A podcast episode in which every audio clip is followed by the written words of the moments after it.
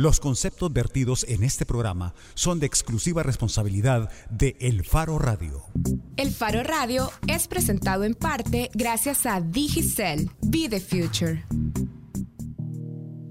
¿Qué tal? Bienvenidos a El Faro Radio. Hoy es 13 de septiembre. Soy Karen Fernández y estoy acompañada de Oscar Luna y Ricardo Vaquerano. Hola Karen. Hola Ricardo. Hola, es un gusto saludarlos. Es un gusto saludarlos, sí. Sí, saludos a ustedes que están compartiendo mientras nos escuchan y también están pendientes del partido, como Oscar Luna, que tiene su corazón dividido. En este no, porque cancelaron el, el, el partido del Manchester City, que es el que yo quería ver, lo cancelaron por mal tiempo. Ah, por mal tiempo como en El Salvador. Si usted como Oscar Luna. ¿Mal tiempo o buen tiempo? No sé, suceden cosas interesantes. Pero es que yo no estoy todavía. Es como soleado, pero con nubes que lo tapan. Así. Por lo que sucedió ayer, por, por lo que sucedió ayer, porque Luis Martínez probablemente nos esté escuchando en su casa. Saludos, ex fiscal. Y para actualizar sobre eso, ayer la Cámara Primera de lo Penal resolvió ordenar la libertad del el ex fiscal general, como ya lo estaba diciendo Luna y Ricardo también. Y básicamente lo que la Cámara Primera de lo Penal hizo fue declarar nula la resolución del Juzgado Primero de Paz de San Salvador. Recordemos que el Juzgado Primero de Paz había ordenado la detención de Luis Martínez por el delito de divulgación de material reservado. Además, hay que tener en cuenta que a Luis Martínez la fiscalía lo está investigando por dos casos. Un caso es en el que estaría vinculado al empresario Enrique Rice.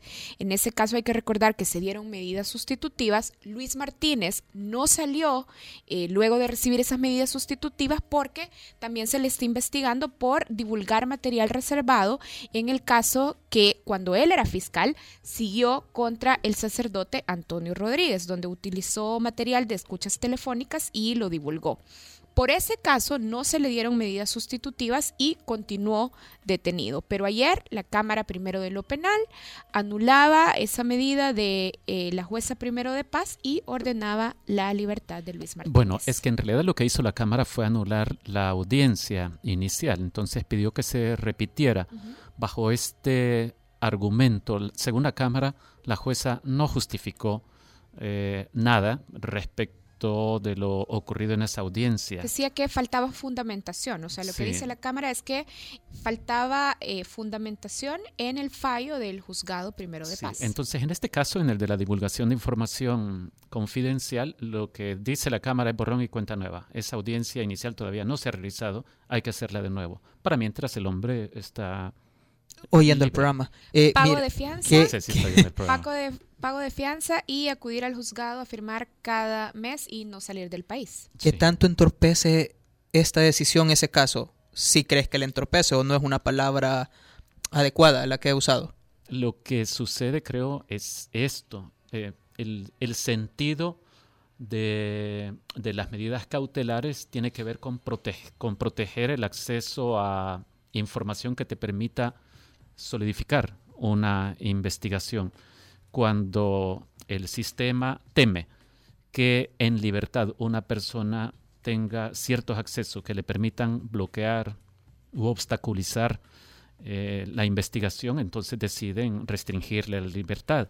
En este caso es muy curioso porque Luis Martínez, como ex fiscal, eh, de seguro que tiene algunos contactos todavía en la fiscalía. Digo, hace ocho meses él todavía era fiscal general, hace nueve meses.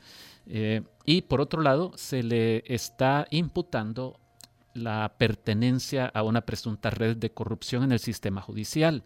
Entonces, lo que se dice, o lo que dice la fiscalía es, este señor es sospechoso de integrar una red de corrupción en el sistema de justicia que es precisamente el que lo está procesando y que lo deja en libertad.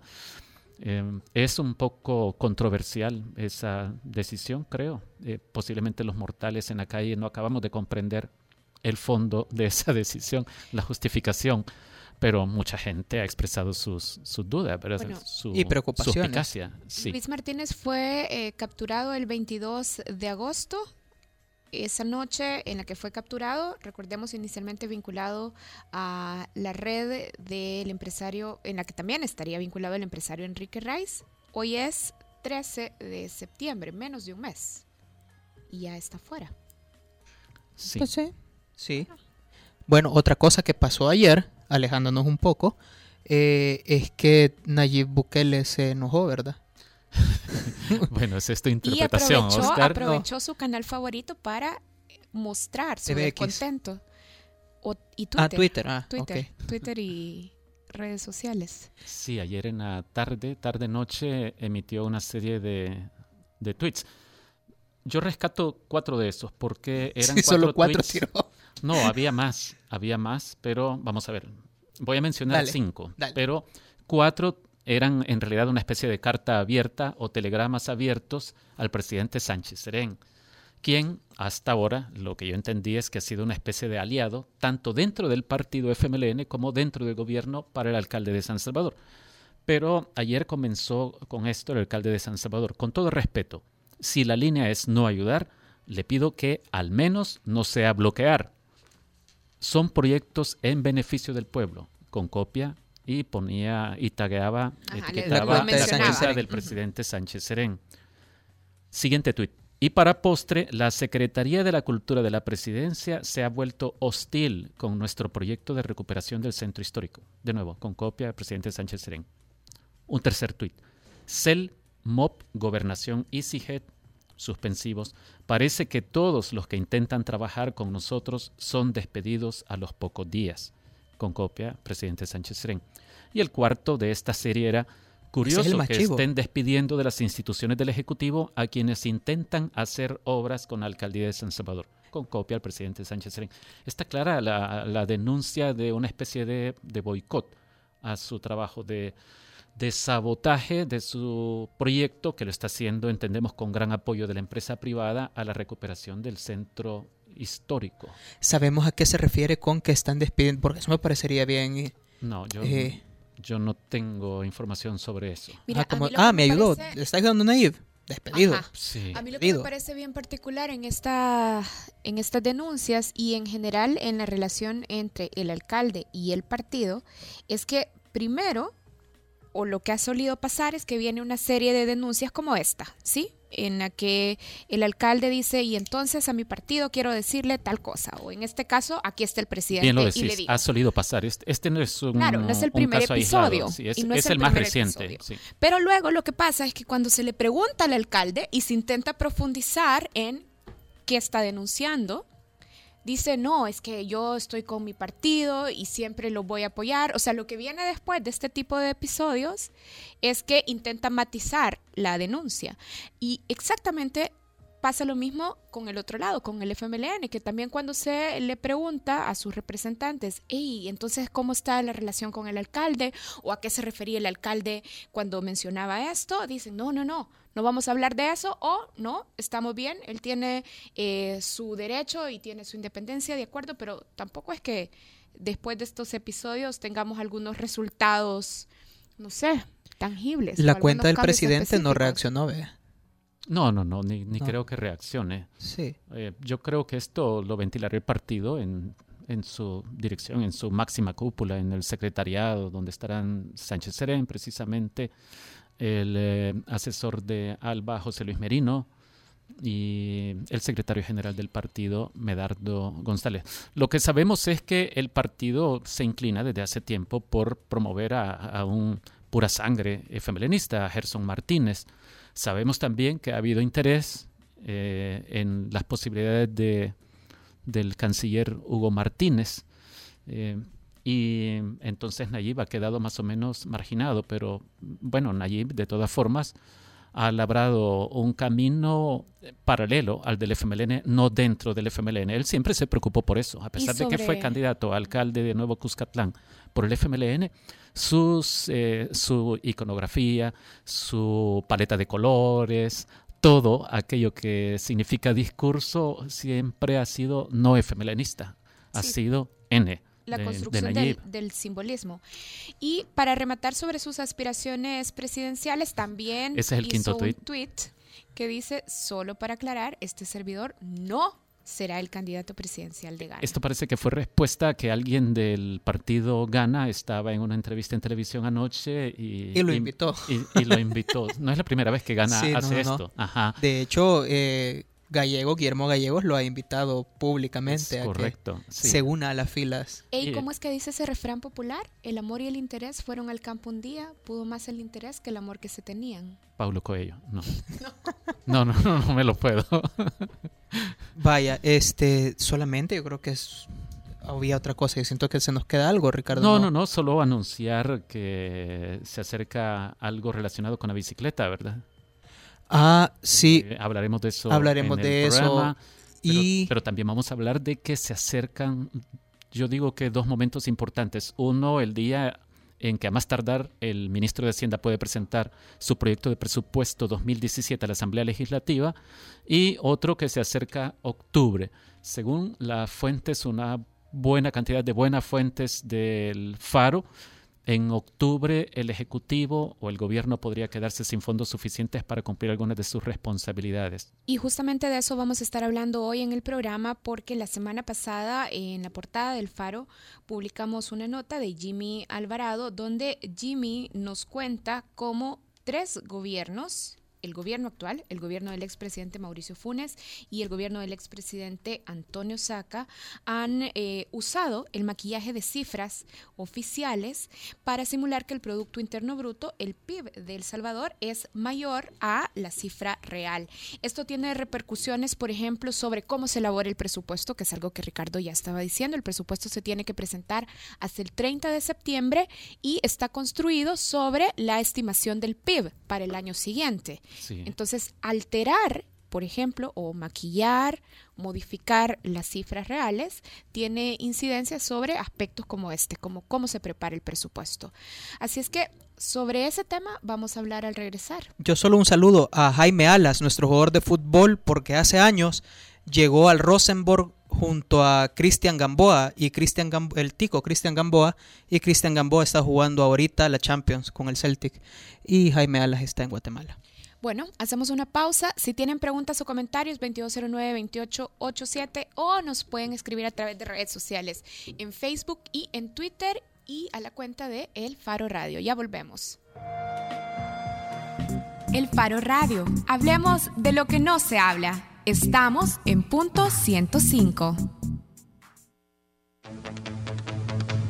Allá van. Si te aprendiste el sistema solar con las preguntas de vaquero de los halcones galácticos, tu ADN es joven adulto. Son humanos biónicos. Punto 105. Solo éxitos. Sabemos el esfuerzo que invertiste en crear tu empresa. Ahora cuidar de ella es lo más importante. Por eso en ACE Suiza creamos el Plan Empresarial, el seguro para la pequeña y mediana empresa, con el que proteges los bienes de tu negocio y respondes por daños a terceros. Consulta a tu asesor de seguros o llama al 2209-5000. Asegúrate que tu negocio siga creciendo con el Plan Empresarial de ACE Suiza, una empresa Sura. Empezar a disfrutar las cosas que quieres es lograr más. Y es que ahora con Scotiabank puedes ganar un bono mensual de mil dólares por todo un año. Utiliza tus tarjetas de crédito Scotiabank en compras de 25 dólares o más y recibe un número electrónico para participar en la rifa de uno de los tres bonos mensuales. Scotiabank. Promoción válida del 11 de julio al 30 de septiembre. Términos y condiciones en anuncios de prensa. Acompaña todos los martes desde las 7 de la noche a César Barrientos con lo mejor del pop y rock en español en Nación Eñe, solo aquí en punto 105, joven adulto.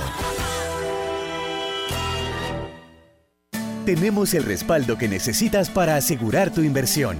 En ACE Suiza, pensando en la pequeña y mediana empresa, creamos el nuevo Plan Empresarial para proteger con un solo seguro los bienes de tu negocio y responder por daños a terceros. No requiere inspección y se gestiona electrónicamente. Consulta a tu asesor de seguros o llama al 2209-5000. Asegúrate que tu negocio siga creciendo con el plan empresarial de ACE Suiza, una empresa Sura. Si cuando saliste del cine de ver Terminator 2 te despediste diciendo Hasta la vista, baby. Tu ADN es joven adulto. Punto 105. solo éxitos. La portada en el Faro Radio. La portada en el Faro Radio es gracias a Digicel Be the Future. Estamos de regreso en el Faro Radio. Antes de irnos a la pausa ya les estábamos adelantando un poco sobre nuestro tema de portada.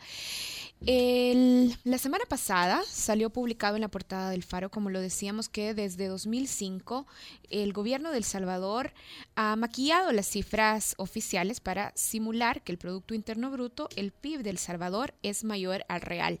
También decíamos antes de irnos a la pausa que uno de los efectos de esa alteración de las cifras es sobre la elaboración del presupuesto general de la nación. Pero también la sobreestimación del PIB afecta la dinámica o la relación de la deuda.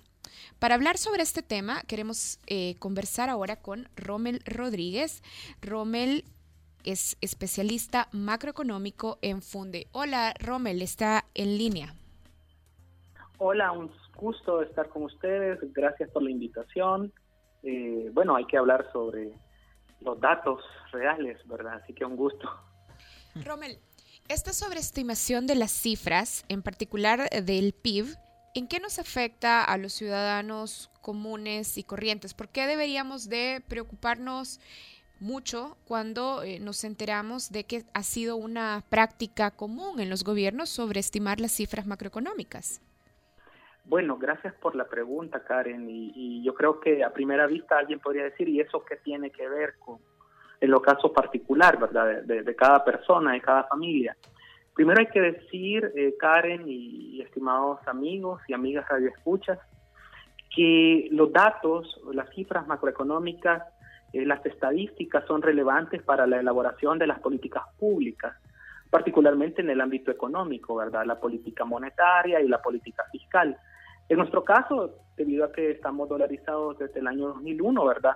Particularmente la política fiscal, porque ya más en concreto eh, los préstamos, el déficit fiscal, el endeudamiento público se miden como proporción del producto. Es decir, que cuando nosotros escuchamos el Producto Interno Bruto, lo que se está diciendo es la riqueza que produjo un país en un año, ¿verdad?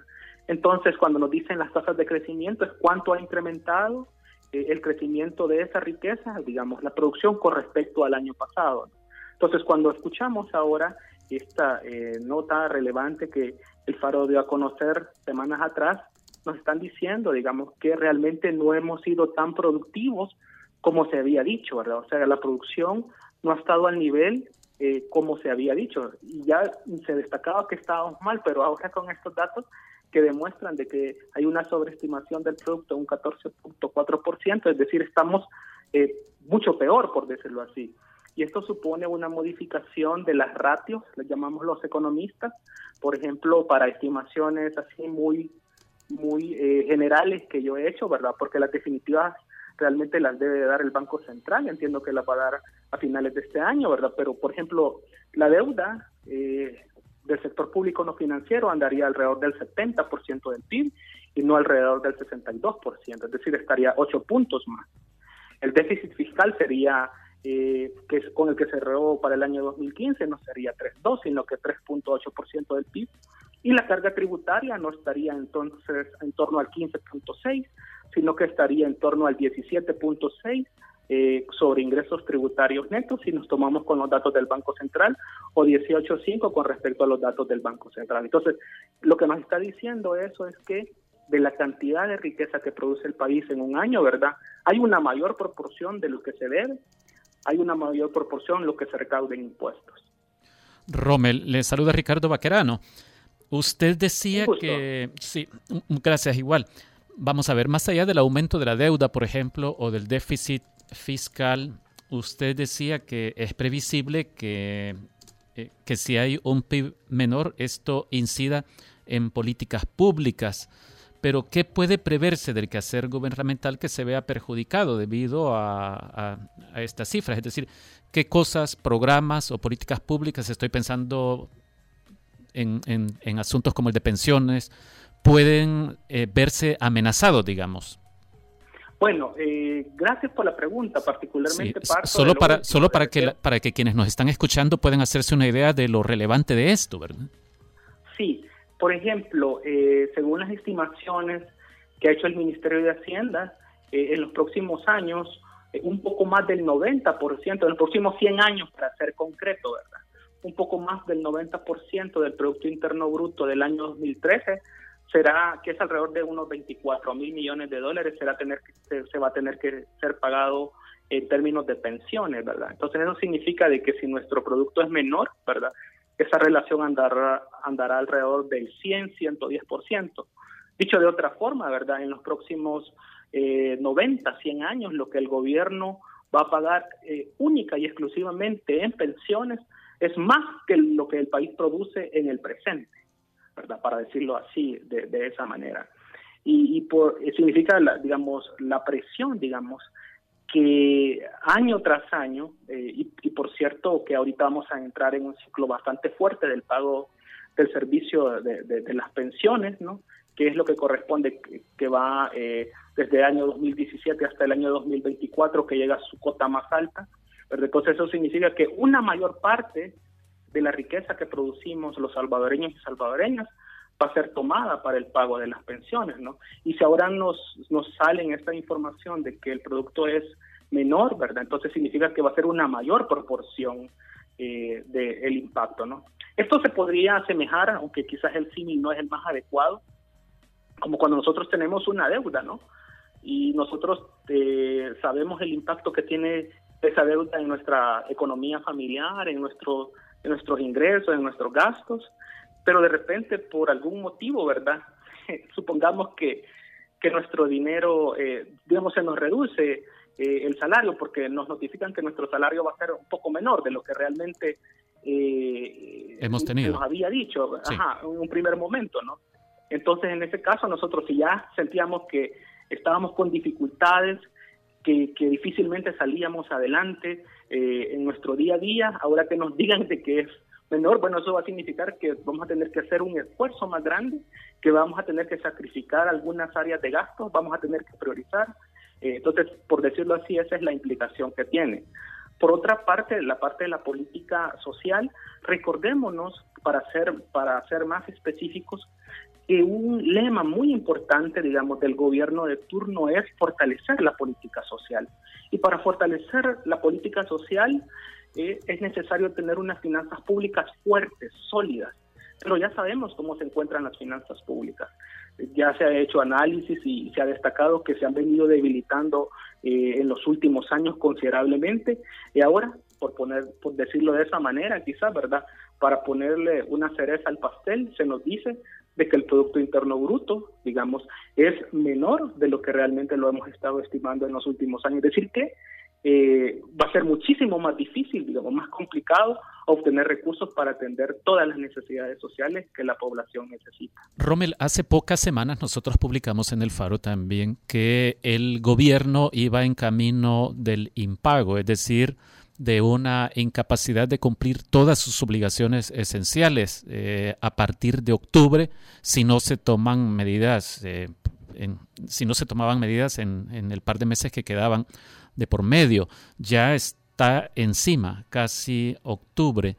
Y entonces la noticia esta sobre el PIB eh, sobreestimado y tomando en cuenta este problema de las finanzas públicas al que usted aludía, cómo puede impactar en la elaboración del presupuesto general de la Nación para 2017. El ministro de Hacienda tiene hasta el 30 de septiembre para presentarlo a la Asamblea Legislativa. Es decir, y como en el BCR nos están diciendo que hasta diciembre tendrán, listas las nuevas cifras, los nuevos indicadores, eh, sería un presupuesto que se podría aprobar con cifras de ingresos, por ejemplo, o de proyección de ingresos no reales? ¿O, hay posibilidad, ve usted, de que la Asamblea pida al BCR que le adelante cifras para elaborar un presupuesto más realista? Bueno, eh, lo ideal sería esto último que usted dice, pero hasta la fecha, cómo se han hecho las cosas en los últimos años, ¿verdad? Y no me refiero cuando yo digo los últimos años que tiene que ver con el partido oficial o con los gobiernos del FMLN o como se dice equivocadamente que desde el año 2009 comenzó este problema, ¿verdad? Sino que cuando uno revisa las estadísticas eso es una práctica muy antigua, ¿verdad? Eh, usualmente en Hacienda, ¿verdad? Se sobreestima eh, la recaudación tributaria, pero también porque las proyecciones de crecimiento vienen mal dadas. Entonces, cuando se da ese insumo, digamos, que proviene del Banco Central, después pasa por la Secretaría Técnica de la Presidencia y es modificada la cifra en función de los planes de inversión que tiene la Secretaría Técnica de la Presidencia, y, y esos datos son tomados por parte del Ministerio de Hacienda, comienza, digamos, eh, la elaboración técnica del presupuesto sobre la base, el primer punto de las estimaciones de ingresos tributarios que van a haber para los para el siguiente año. Entonces, para eso es determinante que esa cifra esté bien calibrada, ¿verdad? O sea, sabemos, obviamente, que la realidad económica es cambiante, pero, digamos, en cierta medida, el establecer esa cifra con la mayor objetividad, digamos, y las mejores eh, técnicas posibles va a favorecer considerablemente de que la sobreestimación o la subestimación o digamos o esa o ese eh, variación no sea muy alta, ¿verdad? No sea eh, muy grave, ¿no? Lo que hemos visto es que siempre se hacen cuentas alegres en cuanto a la estimación de la recaudación tributaria y como tal, digamos, si le ponemos a la par las, las eh, los necesidades de gasto, ¿verdad? Tiene que cuadrar tanto los ingresos como los gastos deben de estar equilibrados al momento de presentar el presupuesto. Si tenemos eh, por este lado ingresos subestimados, por el otro lado tenemos unos gastos, pero que usualmente están subestimados, ¿no? Al final tenemos un déficit fiscal muy grande que tiene que irse honrando con emisión de letras del Tesoro, que es la situación que estamos viviendo precisamente ahora ¿verdad? Eh, en una situación bien complicada en la que se encuentra el país eh, de liquidez, ¿no? Entonces, su pregunta es muy, su pregunta es muy importante porque eh, lo que nos, nos quiere decir es que qué medidas de corrección va a tomar la Asamblea Legislativa de cara a la presentación del proyecto del presupuesto para que realmente este proyecto del presupuesto sea lo más eh, claro posible y tenga las estimaciones mejores con respecto a la recaudación en los próximos años. Ahí no sabríamos la respuesta porque, como dice que eh, el, presidente del Banco Central va a presentar los datos hasta fin de año, pero aquí la sugerencia sería bienvenida, digamos, que, que eh, pudiera tener una retroalimentación por parte del Banco Central para calibrar mejores las cifras de crecimiento que lleva el proyecto del presupuesto. Rommel, estos hallazgos del FMI o este informe del FMI hablando sobre la sobreestimación de cifras no resultan, eh, digamos, tan sorpresivos. Yo recuerdo haber leído ya algunos informes de Funde donde advertían sobre... Eh, lo confusas que podrían resultar las cifras y las implicaciones que esto tenían en la planificación de la política fiscal. ¿Cree Rommel que esto se trata, la sobreestimación de las cifras, se trata nada más de problemas técnicos en el sistema de cuentas y no a, digamos, un interés de manipulación del gobierno para matizar la crisis económica? Mire, realmente eh, acá eh, sí consideramos que hay una motivación de trasfondo político y creo que eso es lo que tiene preocupado a las autoridades del Fondo Monetario, ¿verdad? Y también a otros tanques de pensamiento, incluyendo la FUNDE, ¿no? En el sentido de que eh, comprendemos, digamos, que hay técnicas, hay mejores métodos para eh, la estimación del crecimiento de la economía, la medición del producto, ¿verdad? Pero en este caso particular pareciera haber como es algo bien sistemático, ¿no? ¿Verdad? Y que incluso es, si nosotros hacemos eh, revisión hacia atrás, ya era sabido por eh, algunas autoridades del gabinete económico de gobiernos anteriores de alto nivel, ¿verdad? Entonces la pregunta es por qué nunca se hicieron esfuerzos para cambiarlo y para presentar los datos verdaderos, ¿no? Entonces, parece ser que detrás de esto sí hay un componente técnico, obviamente, ¿verdad? Que es esta actualización de las cifras, ¿verdad? Que creo que eh, un, un, poco la estrategia del gobierno de turno está en reducir este problema a un, un, elemento estrictamente técnico, que ya se va a actualizar y se acabó, ¿no? Pero no, también creemos que hay eh, una motivación política. Y le quiero comentar, por ejemplo, la experiencia desde la FUNDE. Nosotros eh, desde hace aproximadamente año y medio empezábamos a ver que la evolución de algunos indicadores de actividad económica en el corto plazo eh, y, de, y de particularmente del Producto Interno Bruto trimestral no tenía una sintonía como estaban evolucionando la recaudación, por ejemplo, de eh, el impuesto al valor agregado, que es un buen indicador de cómo está también la, la, economía, ¿verdad? O sea, cómo se está recaudando el IVA, ¿no? Entonces, esto fue evolucionando, ¿verdad? Primero, algunas inconsistencias, eso tendrá alguna solución, hasta eh, mediados de este año, donde sí tuvimos discusiones, ¿verdad? Eh, para quien no lo sabe, bueno, la funde aquí habemos varios economistas que discutimos, no siempre coincidimos, pero tenemos que sentar una posición. ¿verdad? Entonces, hubo una división, digamos, en torno a esa, el tema de, de la incongruencia de las tasas de crecimiento, digamos, pero al final eh, decidimos que había que destacarlo porque es un tema muy importante. Rommel, el... un mes después, sí. un mes después nos damos cuenta en, el, en la nota del artículo eh, cuarto de, de, el informe del artículo cuarto del FMI de que había un elemento que se destacaba sobre eso, ¿verdad? Y después nos dimos cuenta ya en un elemento que viene anexo al informe del artículo cuarto, ¿verdad? Eh, que, que desarrolla más técnicamente la evaluación, ¿verdad?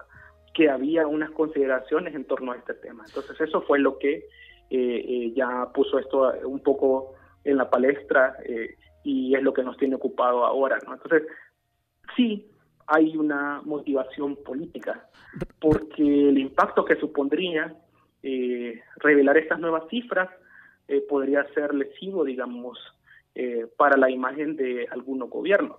Sí, y, y, por ejemplo, para la colocación de, de, deuda también sería más complicado porque se vuelve más caro. Porque al tener un Producto Interno Bruto, las ratios, como le vuelvo a repetir, incrementan de deuda, el déficit es mayor, ¿verdad?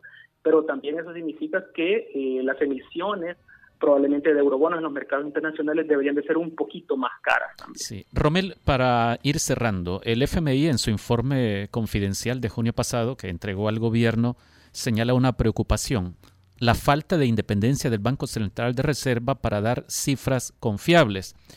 ¿Ustedes en Funde o usted como técnico de Funde respalda la sugerencia de que mientras esa independencia del BCR no, eh, no, no exista, se encargue el trabajo de elaboración de cuentas nacionales a organismos independientes, a tanques de pensamiento como Funde? Bueno, eso puede ser como una salida, ¿verdad? Pero eh, con respecto a esa afirmación en particular, yo creo que el organismo por alguna razón dijo, dijo eso, ¿verdad? Entonces, a partir de nuestras investigaciones y el seguimiento de algunos indicadores, nosotros podríamos decir desde Funde que sí hay indicios, ¿verdad? Y que hay indicios sistemáticos, si uno lo quiere ver así, ¿verdad? Pero... ¿Indicios de qué, perdón? Indicios sistemáticos. O sea, cuando yo me refiero a indicios sistemáticos, me refiero a esto de cómo evolucionan el Producto Interno Bruto trimestral, cómo, evol cómo evoluciona la recaudación del IVA, que no siempre van en sintonía, cómo el Producto Interno Bruto trimestral no siempre está en sincro sincronía con otros indicadores. Ajá. Entonces, esas cosas como que quedaban eh, en el ambiente, ¿verdad? Pero uno ya. consideraba que iban a desaparecer. Sí. Cuando aparece este informe, recordémonos que eh, los técnicos del FMI pueden acceder a información de primer tipo que uno no puede acceder, ¿verdad? Sí, Porque nosotros, eh, digamos, la relación existe, es muy estrecha entre las autoridades del banco, del Ministerio de Hacienda, de la Secretaría Técnica, con los técnicos eh, de, de, del organismo internacional. O sea, de hecho, tienen que, que están obligados a, dar las cifras y a, a, sustentarlas y a discutirlas técnicamente, incluso cuando hay dudas de, de por qué esa cifra es así, ese dato es así, ¿verdad? Entonces, ahí hay una diferencia importante. Lo que sí puede decir que hay indicios, ¿verdad? Y que en esta consideración particular que hace el, el Fondo Monetario Internacional, podría ser una alternativa, ¿verdad? Que es poco común, ¿verdad?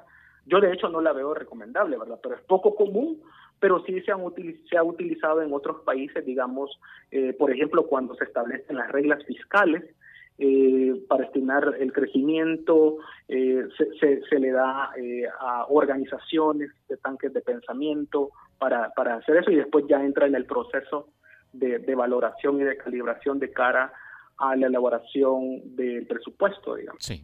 Podría, podría ser una salida, ¿verdad? Magnífico. Bueno, muchas gracias, Romel. Gracias, Gracias a ustedes. Conversábamos con Rommel Rodríguez, especialista del área macroeconómica de Funde. Y si ustedes quieren leer el trabajo de Jimmy Alvarado, pueden entrar a la página de elfaro.net. La nota se titula Tres gobiernos nos han mentido. El Salvador es 3.722 millones más pobres. Así millones de dólares. Millones de dólares más pobres. Así es que pueden consultar la nota en el faro.net. Esta nota se basó en parte en este informe de junio del FMI que hizo una visita a El Salvador invitado por el gobierno.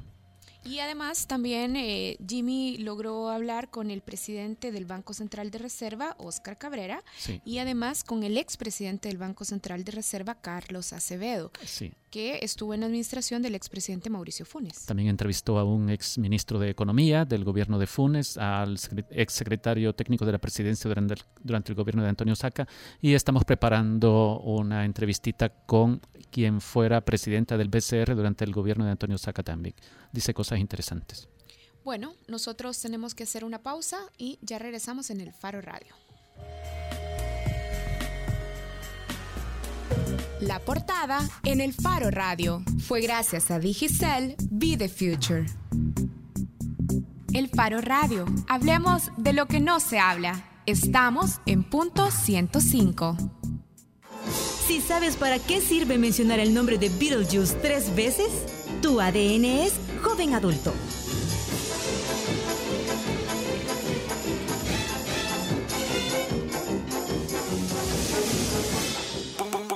105. Solo éxitos. Empezar a disfrutar las cosas que quieres es lograr más. Y es que ahora con Scotiabank puedes ganar un bono mensual de mil dólares por todo un año. Utiliza tus tarjetas de crédito Scotiabank en compras de 25 dólares o más y recibe un número electrónico para participar en la rifa de uno de los tres bonos mensuales. Scotiabank. Promoción válida del 11 de julio al 30 de septiembre. Términos y condiciones en anuncios de prensa. Tenemos el respaldo que necesitas para asegurar tu inversión. En ACE Suiza, pensando en la pequeña y mediana empresa, creamos el nuevo Plan Empresarial para proteger con un solo seguro los bienes de tu negocio y responder por daños a terceros. No requiere inspección y se gestiona electrónicamente. Consulta a tu asesor de seguros o llama al 2209-5000. Asegúrate que tu negocio siga creciendo con el Plan Empresarial de ACE Suiza, una empresa Sura. Empezar a disfrutar las cosas que quieres es lograr más. Y es que ahora con Scotiabank puedes ganar un bono mensual de mil dólares por todo un año. Utiliza tus tarjetas de crédito Scotiabank en compras de 25 dólares o más y recibe un número electrónico para participar en la rifa de uno de los tres bonos mensuales. Scotiabank. Promoción válida del 11 de julio al 30 de septiembre. Términos y condiciones en anuncios de prensa. Si al escuchar este sonido sabías que podías contra el mundo, tu ADN es joven adulto. Punto 105. Solo éxitos. Bajo la lupa en el Faro Radio. Estamos de regreso en el Faro Radio. Wendy Lisette Morales Galvez, una joven de 23 años que es trabajadora social graduada de la Universidad del Salvador y que además ha trabajado durante los últimos ocho años eh, siendo activista y en la defensa de derechos humanos, trabajando también como...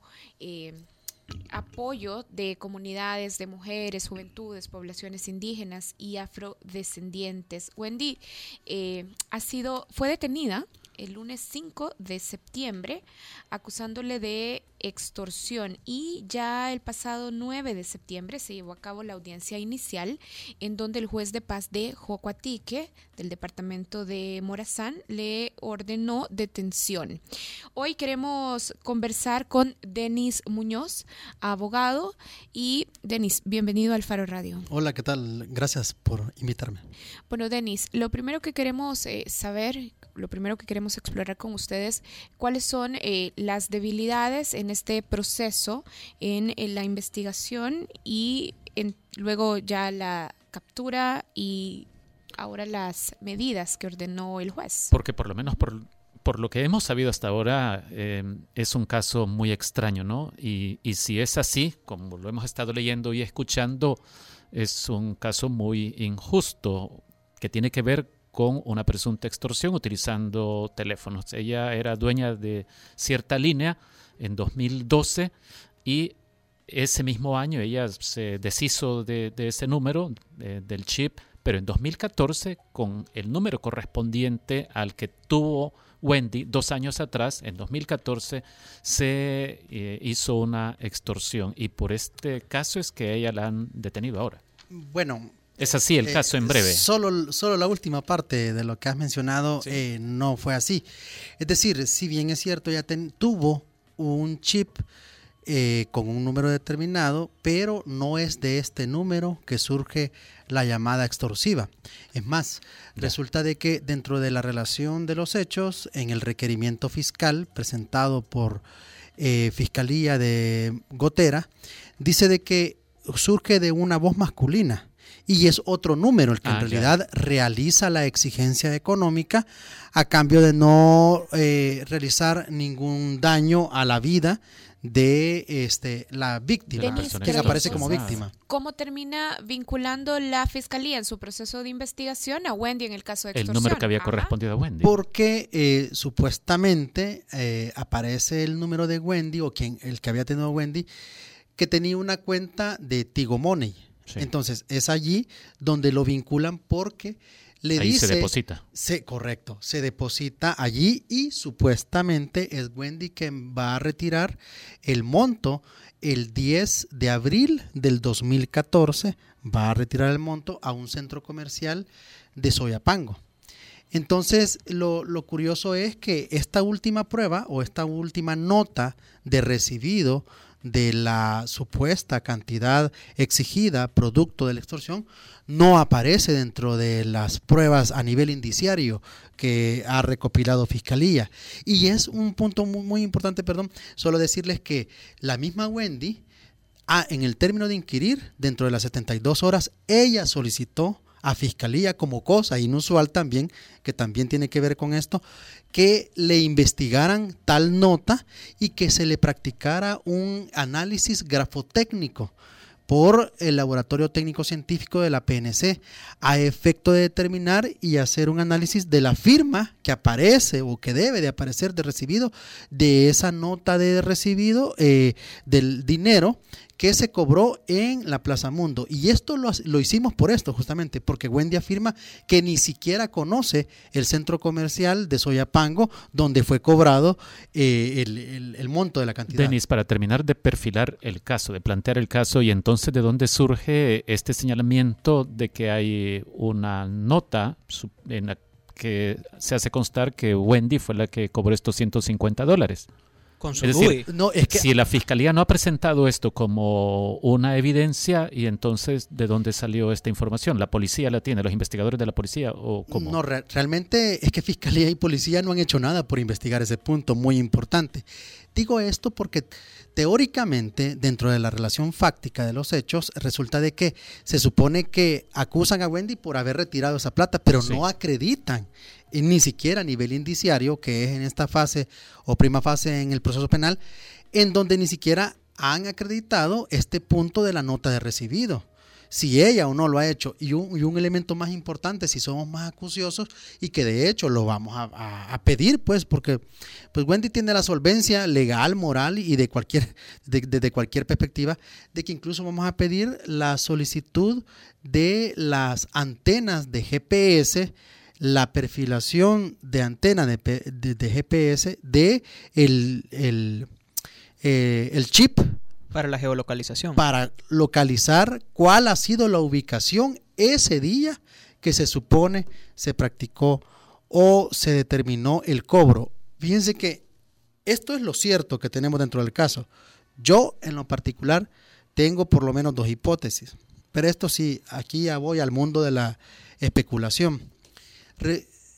Es posible que exista una reasignación del chip porque cuando uno, al menos hace un par de años, lo inutilizaba, eh, a los tres meses de no usar el número determinado con chip, había una reasignación de las empresas telefónicas.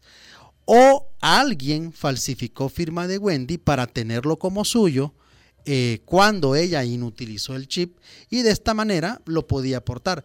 Pero en todo caso, lo que sí tenemos por cierto es que Wendy jamás fue al centro comercial y a la sucursal de Tigo a cobrar este dinero producto de la extorsión. Denis, perdón, Wendy, ¿a qué se dedica? Ella es actriz.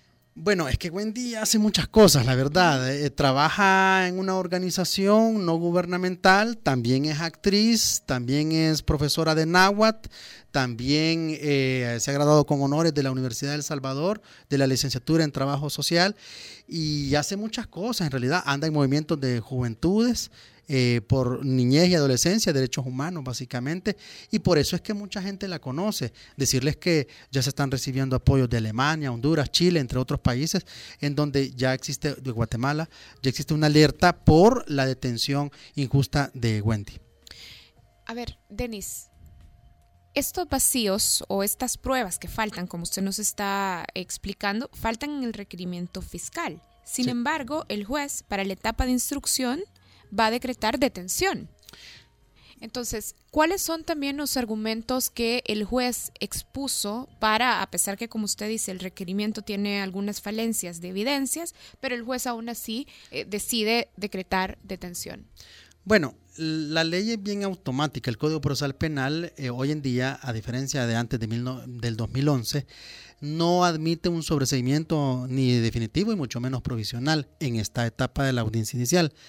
Entonces, únicamente esta audiencia inicial sirve para verificar si van a proceder o no las medidas sustitutivas a la detención o va a decretar detención provisional. ¿Y se habían solicitado medidas sustitutivas? Por supuesto, la defensa eh, luchó eh, el pasado viernes 9 de septiembre para que eh, fuera se decretara las medidas sustitutivas a la detención provisional porque presentamos en sobreabundancia arraigo domiciliar, arraigo eh, laboral, arraigo eh, de, para verificar el perfil de quién era ella y que obviamente en este contexto no existía ningún peligro de fuga y mucho menos un entorpecimiento de la investigación si Wendy quedaba en libertad durante se desarrollaba el proceso. Denis, si cuando el caso llega a un juzgado de paz, como es esta vez, y el juez mira lo que le presenta la fiscalía y dice, pero esto es absurdo, ni siquiera me están presentando un indicio de la participación de la persona a la que están acusando.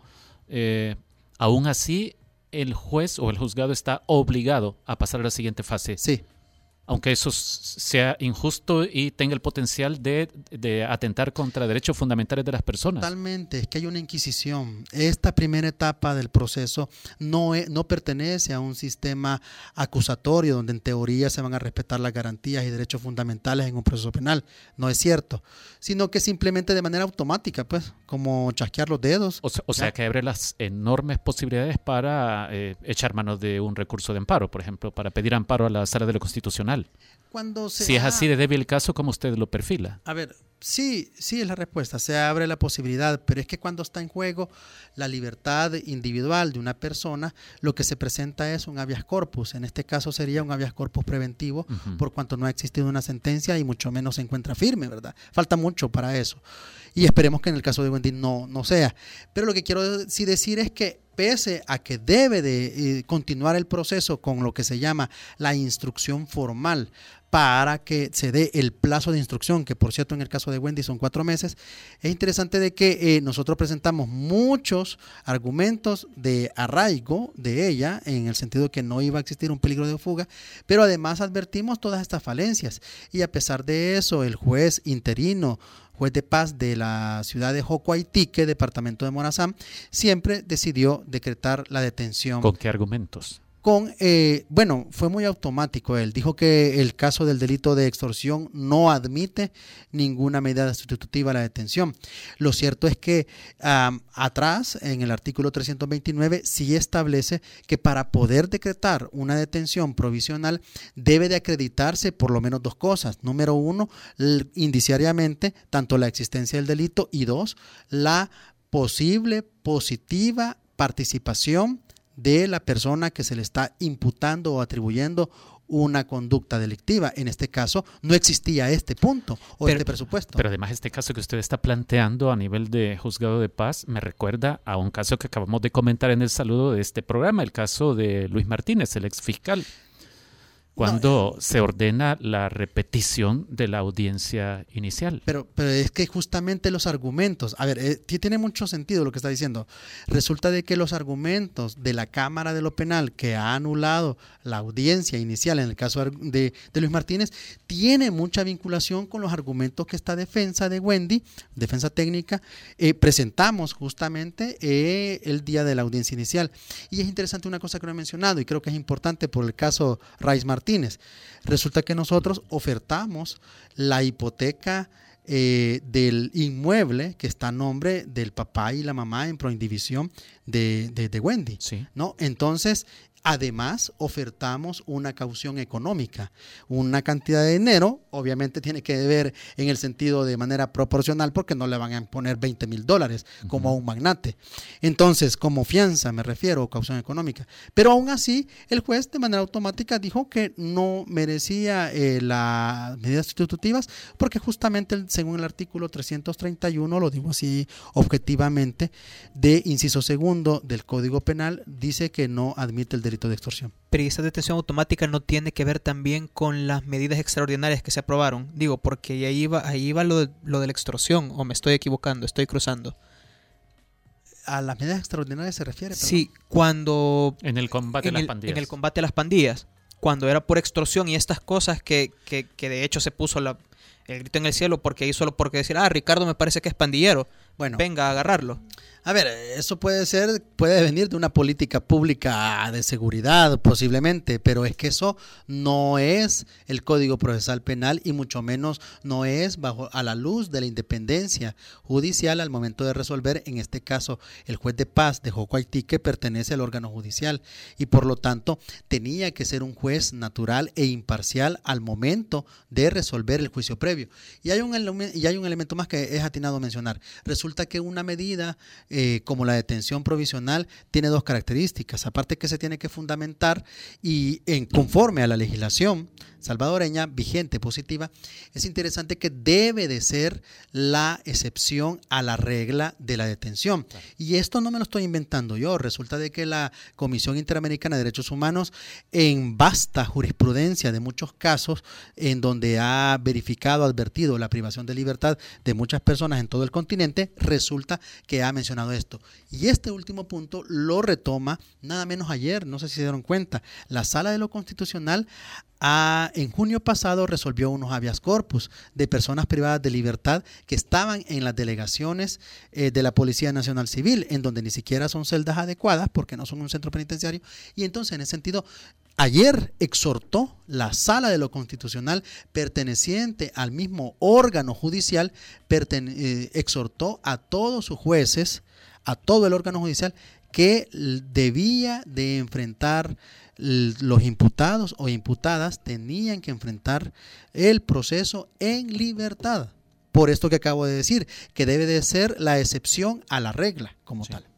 Bien, yo pensé, Ricardo, que ibas a decir que el caso de Wendy te recordaba el caso de Miguel Ángel Deras Martínez. Bueno, también. También. Un joven que eh, fue acusado por la fiscalía por haber participado en la masacre del 3 de marzo de Opico, eh, de 3 de marzo de este año, y en un caso que la fiscalía eh, no pudo sostener porque faltaban eh, evidencias, como en este caso también ya lo estaba planteando Denis. Denis, eh, ¿cuáles son los escenarios? La fase de instrucción eh, tiene un límite de cuatro meses. Ahora mismo Fiscalía Ajá. en su requerimiento solicitó eso de cuatro meses. Pues eh, en realidad el Código Procesal Penal habla de seis meses, pero, pero eh, será el juzgado de instrucción de Ocicala quien dará por recibido el día de mañana eh, el expediente que va procedente, obviamente, de Jocoaitique, y allí va a determinar cuánto será el proceso de la instrucción o de investigación, que básicamente eso es. Y por supuesto nosotros esperamos que se cumpla el derecho material de Wendy a defenderse por sí sola y a pedir, a levantarle la cara ante la fiscalía y decir, investiguenme. pidan esa nota de recibido, pidan el examen grafotécnico y caligráfico de esa nota Ya, de pero, recibido. Entonces el proceso, la fiscalía ha pedido cuatro meses para el proceso de instrucción. Son cuatro meses que Wendy estaría en detención. Pues sí, ahora, hoy por hoy sí, la verdad que sí, aunque como defensa vamos a solicitar eh, la audiencia de revisión de medidas sustitutivas, la detención provisional, para quitar esta detención, revocarla y en consecuencia la va- vamos a pedir ante el juez de instrucción de Ocicala a efecto de que pueda enfrentar el proceso en libertad. Ahora, siempre está pues esta situación de que, miren, en El Salvador yo durante muchos años he visto el caso de una presunción de culpabilidad y en este caso, bueno, la juventud no, no escapa de eso, es más, es un- blanco común en, en- en esta, en esta cacería, diría yo, en, en constantemente. Wendy no es el único caso y tal vez el que ha relacionado, el que ha mencionado Karen tampoco, sino que hay muchísimos. El problema es de que esta presunción de culpabilidad eh, se aplica porque con pocos indicios resulta que se detiene a la gente. Y fíjense bien, no quiero eh, dejar la entrevista sin antes mencionarles una cosa bien importante. El juez de Jocoaitique, este juez interino, dijo que Wendy tenía que probar su inocencia.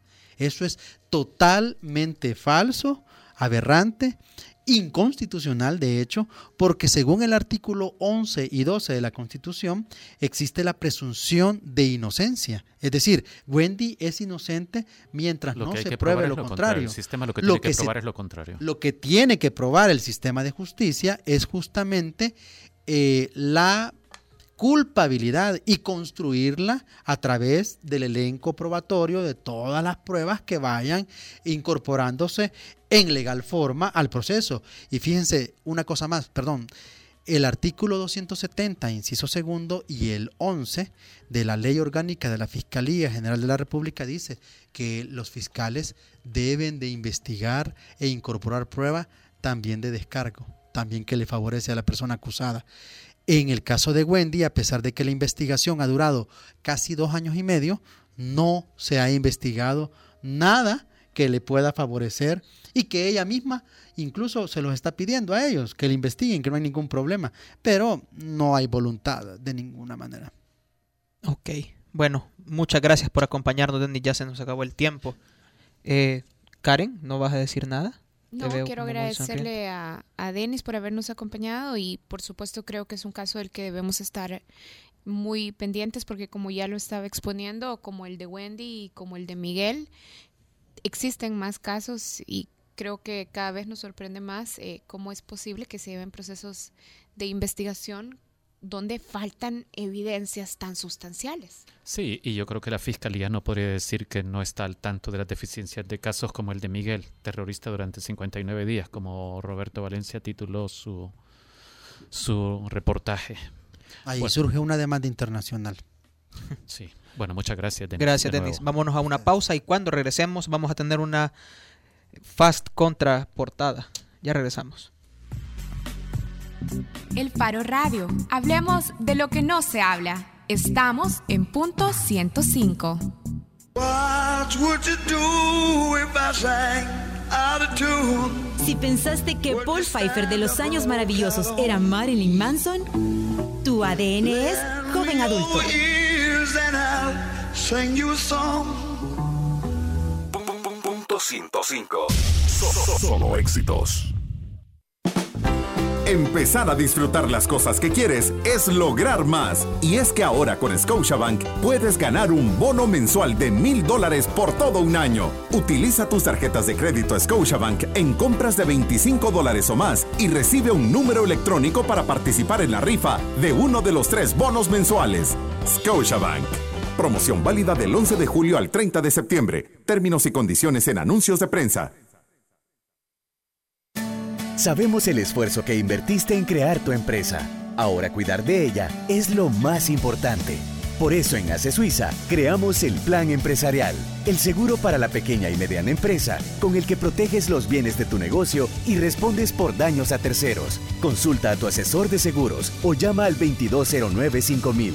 Asegúrate que tu negocio siga creciendo con el plan empresarial de Ace Suiza, una empresa Sura. Si viste a Will Smith en El Príncipe de Rap antes que en el Día de la Independencia, tu ADN es joven adulto. Now this is a story all about how my life got flipped, turned upside down. Punto 105. Solo éxitos. La contraportada en el Faro Radio. Violencia doméstica en el Faro Radio. Karen acaba de Sí. golpear a Oscar. Por No, estar no, defendiendo no, a. Anabea Lazo. Hola, Ana Bea, qué bueno que nos estás escuchando. Y sí, por estarte defendiendo, lastimé sin querer a Oscar Luna. Pero bueno, no es tiempo para lamentarse, Oscar Luna, es tiempo para hablar de bicicletas contra el tráfico. De verdad, si usted está desesperado en el tráfico, considere la opción de la bicicleta. Y esa voz que ya escucharon es la voz de Marielos Bonilla, representante de Bicicrítica. Que tienen una actividad este sábado 18 de septiembre, ¿verdad, Marielos? Hola, ¿qué tal? Eh, Soy de Biciudad El Salvador. Bicicrítica es uno de los movimientos que está apoyando este evento. Y es el domingo 18, a partir de las 9 de la mañana en el Constitución. Es el tercer año que Biciudad El Salvador está organizando el Día Mundial Sin Carros. Es una fiesta, así que toda la gente está invitada, no cuesta nada, solo tiene que llegar y participar en la ruta que va desde el Constitución hasta el centro de San Salvador.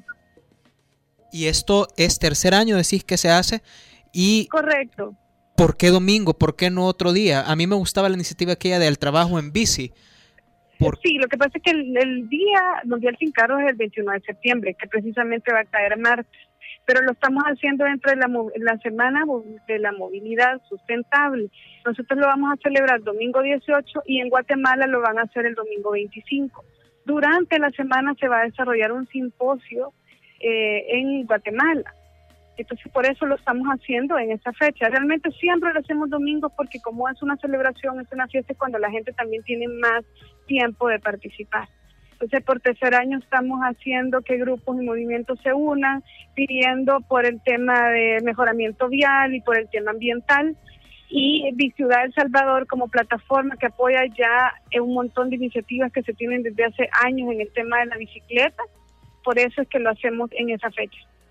Marielos, te saluda Ricardo Baquerano. Esta actividad del domingo solo se realiza en San Salvador. No, no hay actividades similares en Santa Ana, San Miguel y otras ciudades principales del país. Pues hasta el momento no lo hemos viralizado hacia otras ciudades grandes, pero sí hemos tenido presencia de gente de Santa Ana. No hemos tenido gente de San Miguel. O sea, la idea es irlo ampliando porque, como ustedes bien saben, la bicicleta se usa no solo aquí en la ciudad, sino que al interior del país es donde más la utiliza la gente como medio de transporte.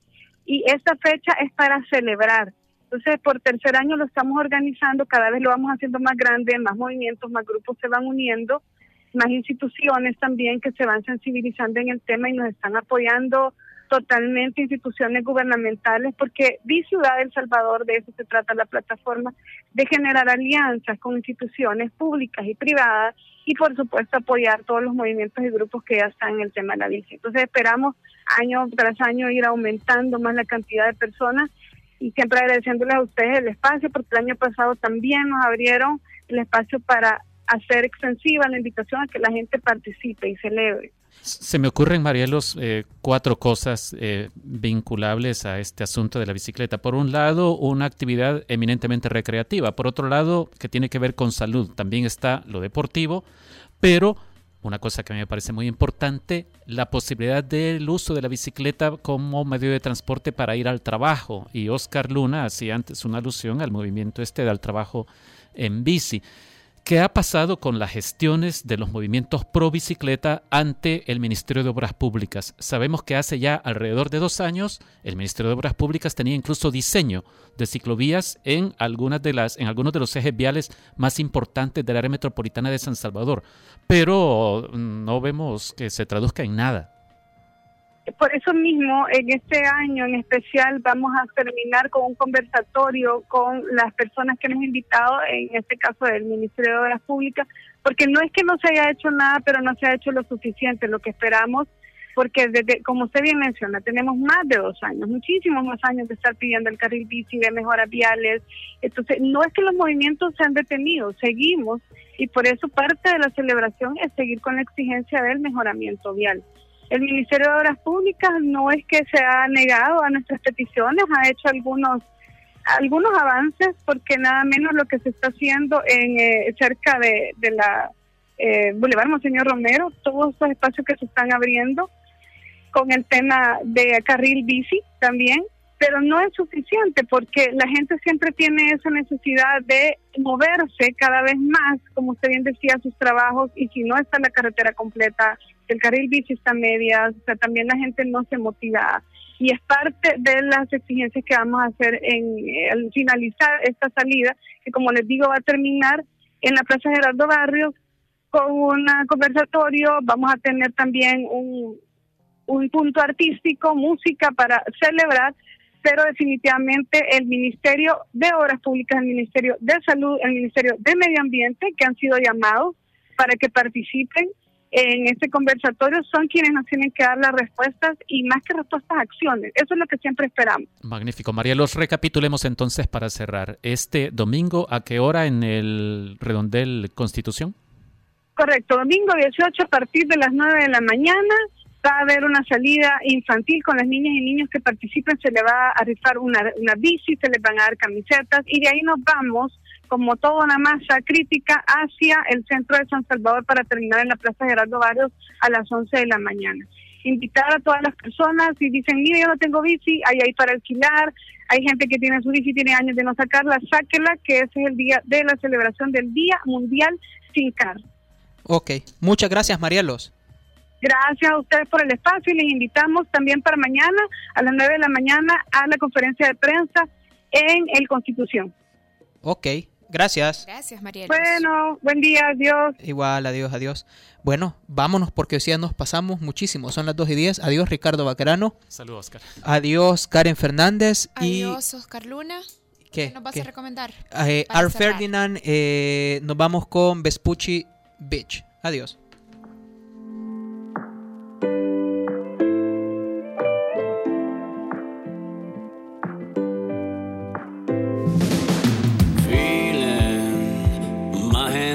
When I'm scared and breathing.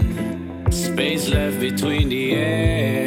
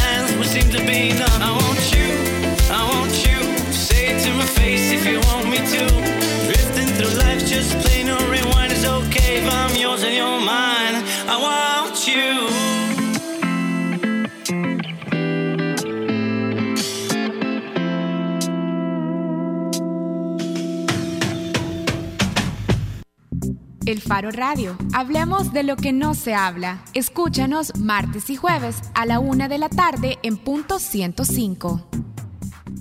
El Faro Radio fue presentado en parte gracias a Digicel. Be the Future. Los conceptos vertidos en este programa fueron de exclusiva responsabilidad de El Faro Radio.